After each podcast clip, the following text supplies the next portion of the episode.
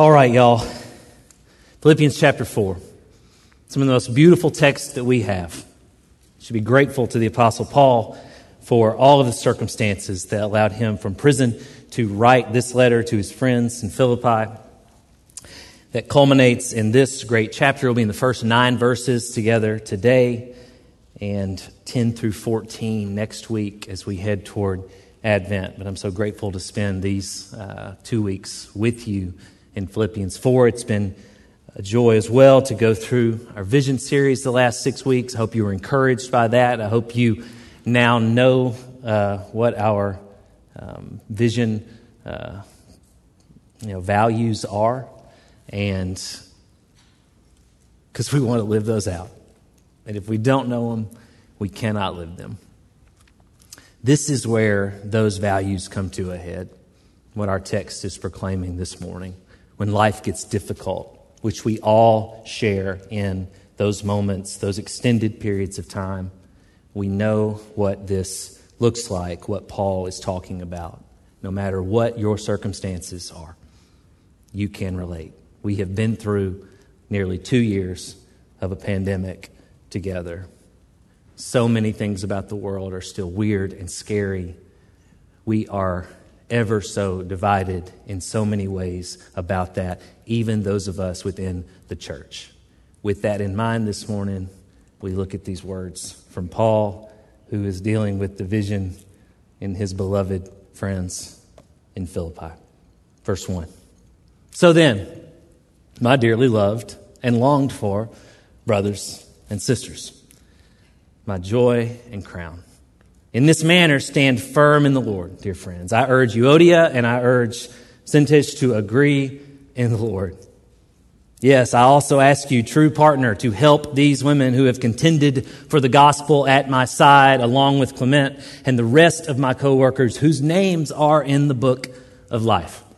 Let's pause there for a moment. Whose names are in the book of life. These are folks who are following and being formed by Jesus in the first uh, early years of the church when this was so important for it to stick and for the church to be united and for the world around the church to understand what Jesus is like. This group of people that were called the way. It was so important that the way actually looked like the way it was supposed to look, right?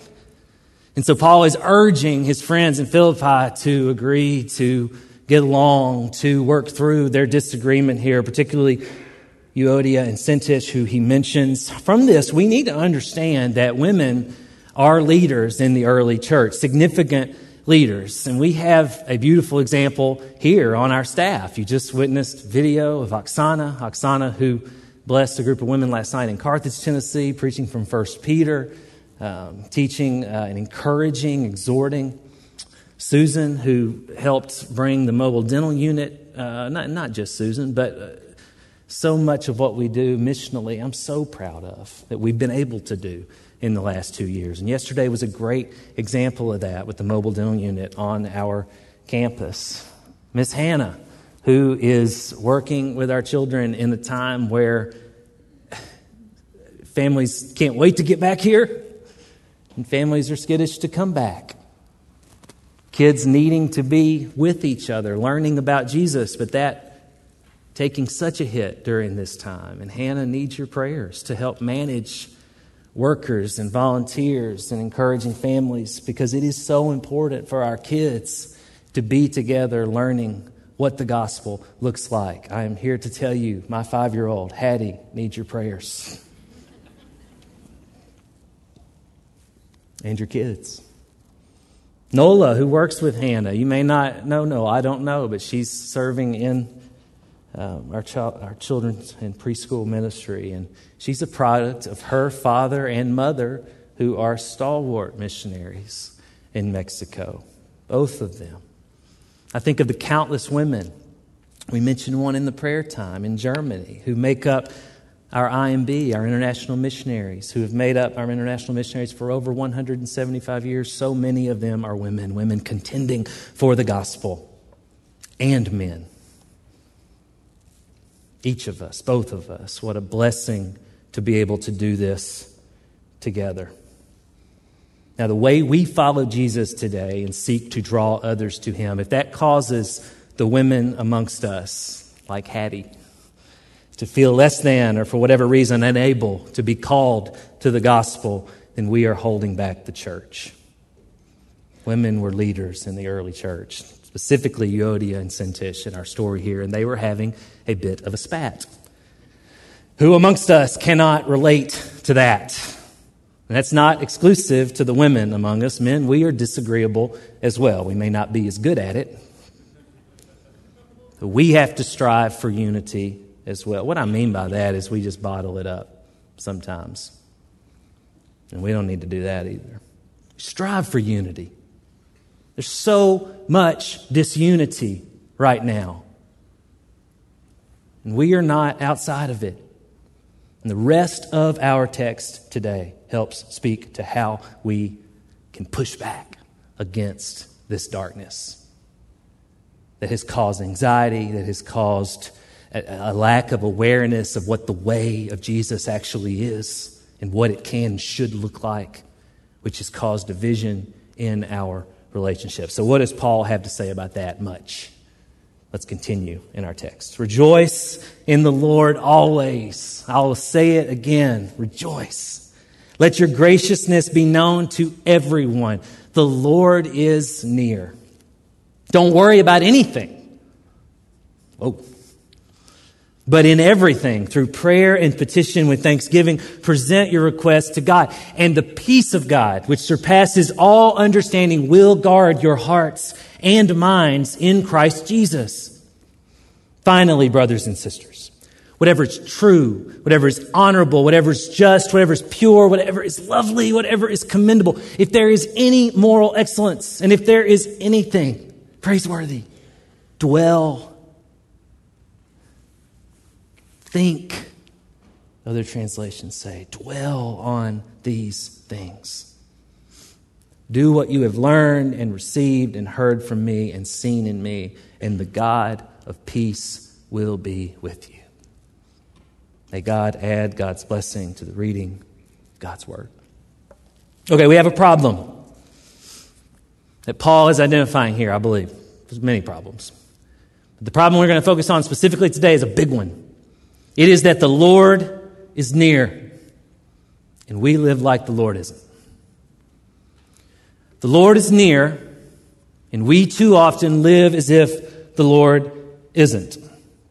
So, what would, what, what, every week, every week, the point of us getting together, proclaiming the gospel together, trying to, to reimagine it or see it in a new light, inviting the Holy Spirit to impress it upon us in a way that maybe the Holy Spirit hasn't before. It is always so that we will go and do the things that it looks like that need to be done for people who understand what the gospel is.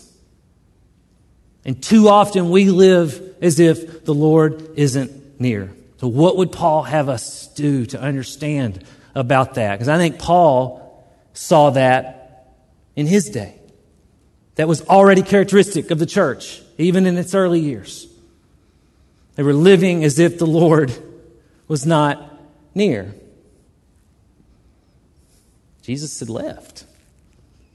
It made sense to maybe fall into that lie, that deception.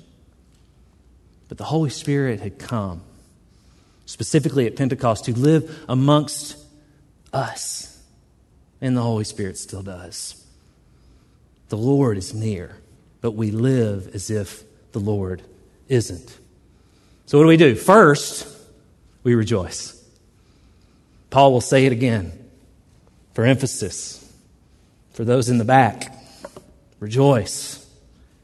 And the first way we can live together as if the Lord is near is to rejoice. It is why we rejoice. And then it contributes to our believing that the Lord is near.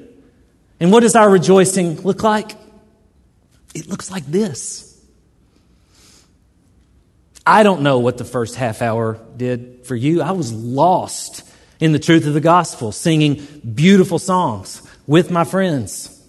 So grateful for that time. It, it built up, I believe, our church. It was a time of rejoicing, and we did it together. It's called worship. We gather together on Sunday mornings and in other ways. And we celebrate the Lord's goodness and presence together. This is not for, for Paul, first, a call to individual re- rejoicing. It is that, but first, it's a call to communal rejoicing. For us to recognize together, and we do it in a rhythm. And yes, we fall into the trap of believing that we're just supposed to show up here because we're going to check the box or we're going to get a point for being at church, but that is not why you should come. It's what we do to rejoice. And yeah, I raise my hands sometimes. I'm getting over feeling self conscious about that. I clap sometimes. And I do want to hear Paul's call to gentleness because that's a part of the of verse 4 here. That's, that's a part of what he's saying.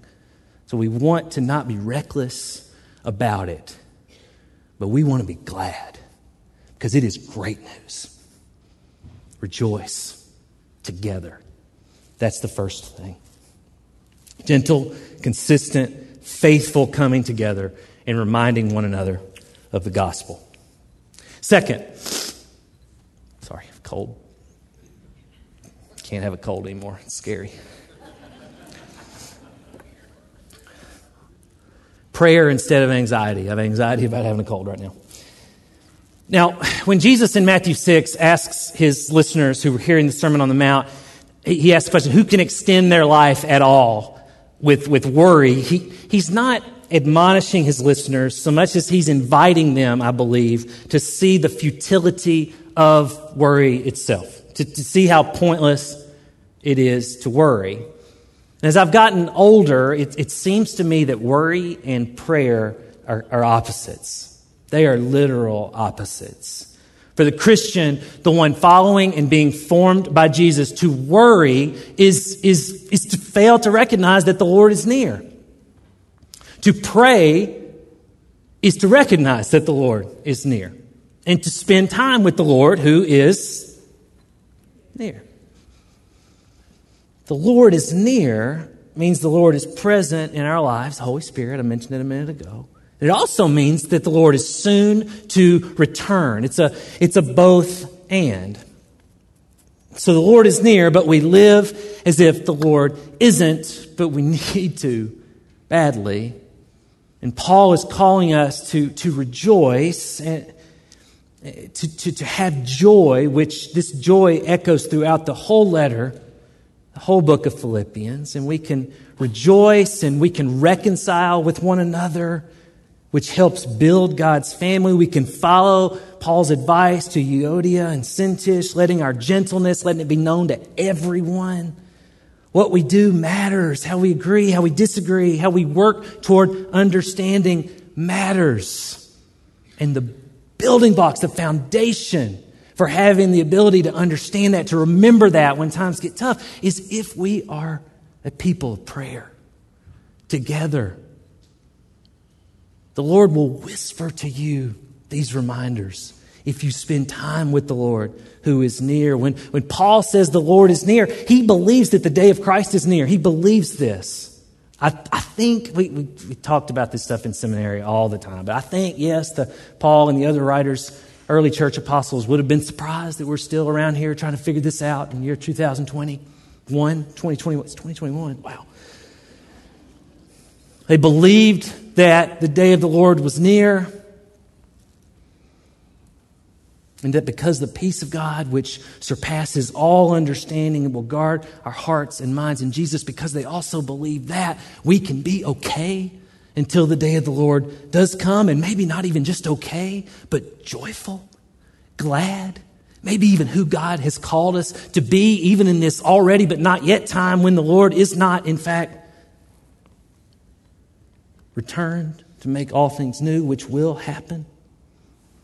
In other words, Paul is encouraging us to remember that, that no matter what happens, God is still God. The Lord is near. We have a reason to hope, to be optimistic, not only about the future and the end of time when that will happen and all things will be made new, but even right now in the present with what God is doing right now, that God is active and that God is moving and that we have the opportunity to be a part of it. And when we worship together, when we rejoice, we are being a part of it.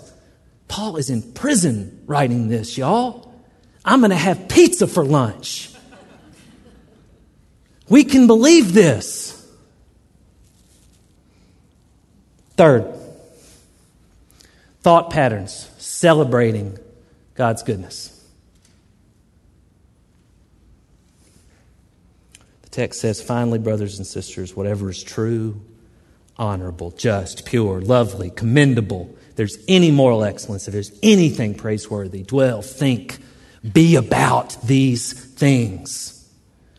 Prayer is not the only way we battle anxiety, it's the first way. But if anybody has ever told you to pray your anxiety away, shame on them. That is reckless and incomplete.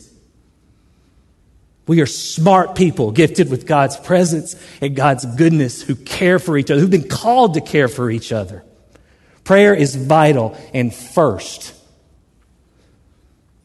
But there are other measures, a whole host of them. I think of cognitive behavioral therapy, for example, a commonly used therapeutic technique treating anxiety and depression. It's based on the principle that thoughts, emotions, and actions, ours, they all influence each other. For example, about a year ago, the year, summer of 2020, we visited my brother and his family up in the Shenandoah Valley, up in the mountains, kind of around Waynesboro, Virginia, Charlottesville, Virginia. And we took a hike up the mountain, our whole family. It was so fun. I have a picture of where we got to Check that out. There's my crazy wife out there on the edge. I did not walk out there. Uh, when we were here, just keep that up for a moment, Jay. When we were here, uh, my actions became very uh, timid, careful. I actually began feeling like I was uh, taking the steps I was taking up around there. I actually began feeling less stable with the kind of steps I was taking, you know? not walking how I normally do. And I had that thought at the moment like, my anxiety right now is making me less stable than if I just take a deep breath. Hattie, our three year old at the time, she just hopped right out there with reckless abandon because she was ignorant, because she didn't have the same feelings I was doing. But she didn't know to be worried or careful. So think about this with me, y'all. You can pull that down, Jay. It was a good day. I didn't get out on that ledge like Leslie Ann did and Hattie. Think about how this plays out cognitive behavioral therapy. An example of something we might tell ourselves. This is a very near to me example. I'm not good enough. I say that to myself a lot. Please help me not say that. And then because I'm not good enough, I'll never amount to anything. And then because I will never amount to anything, I'm going to be lonely. Flip it though. Lean into what we've sung today, what we've reminded each other of. Lean into the fact that you are a child of God and tell yourself that. Think on that. Dwell in that. I have value as a child of God. Maybe you love writing and you're good at it. Maybe you could write a devotional or an article or even a, a book. And then through that, maybe you could encourage people in their following and being formed by Jesus through your writing. I had one of you tell me a few weeks back change your perspective, change your life. Cognitive behavioral therapy would agree. I think Paul would as well. At least it would be a part of what that looks like. Because joy is not an escape from the pain of life, it is a reconsideration and reinvestment in life from a different, liberating perspective. It is solid understanding that the Lord is near, even when it can be easy to tell ourselves the Lord is not. This is a letter that Paul wrote about rejoicing during uncertain times. No matter what is happening in our lives, we can move forward in faith. Do you see that? The kind of faith described in Philippians is not, it's not a vacuous, everything's going to work out just fine, Pollyanna worldview. It's, it's a recognition that God is near. Paul has high expectations of his friends in Philippi. If he did not, he would not seek reconciliation with the disunity that is present. He would not encourage them in this way. He thinks they are capable, spiritually mature people. You see why it's so important to believe that God is seeking to use us to work through us, that God does have a plan for this particular group of people in this particular time and place? Do you see how anxiety, how worry can chip away at what God is asking for us to participate in, for what the kingdom can and should look like in this place. I've said it for several weeks in a row right now because it's weighing on me heavily. There are so many people who aren't here or who don't know you or who haven't heard the good news. And yes, they're in Germany, they're in Mongolia, they're in Belize. They're also right over there. Right over there. Right here. Paul thinks you're capable. He thinks we're capable. And he knows that in the hardest of times, with whatever is going on, we can rejoice and we must rejoice. We can have joy and we must have joy. We can live as if the Lord is near. And what this does, it produces our last point that Paul makes here, I believe, in verse 9. It produces a style of life that does embody the gospel. You lead with the gospel in the way that you just walk around, the things that you do. It's one of the first things I learned as a Christian, and it became hokey, and now it's come back around, and I love it. That somebody might ask what it is about you that makes you different. If you're anyone like me, you may have heard that when you were young. And I spent a few years seeing right through that, and I was wrong. That's awesome. That somebody might see something in you that they want to ask about. May it be so a style of life embodying the gospel. Do what you have, verse 9, do what you have learned and received and heard from me, seen in me, and the God of peace will be with you.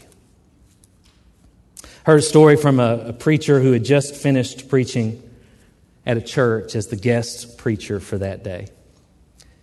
And upon leaving, the preacher walked out in the parking lot when a van full of teenagers, Steve, pulled in. They had been on a mission trip to Belize. Gotten back, pulled in just in time for those leaving worship that day to greet them, parents to pick them up. And the guest preacher wandered over to the group of students and, and approached one of the boys and uh, asked what they'd been doing. And the boy said, Well, we, we were helping build a place of worship in a very remote village in Belize. We built a church. We helped build a church. And so he was, he was saying it, and the preacher said, Well, what'd you think about that? Are you excited? How do you feel? The boy said, I'm tired. Tired. The preacher said, Well,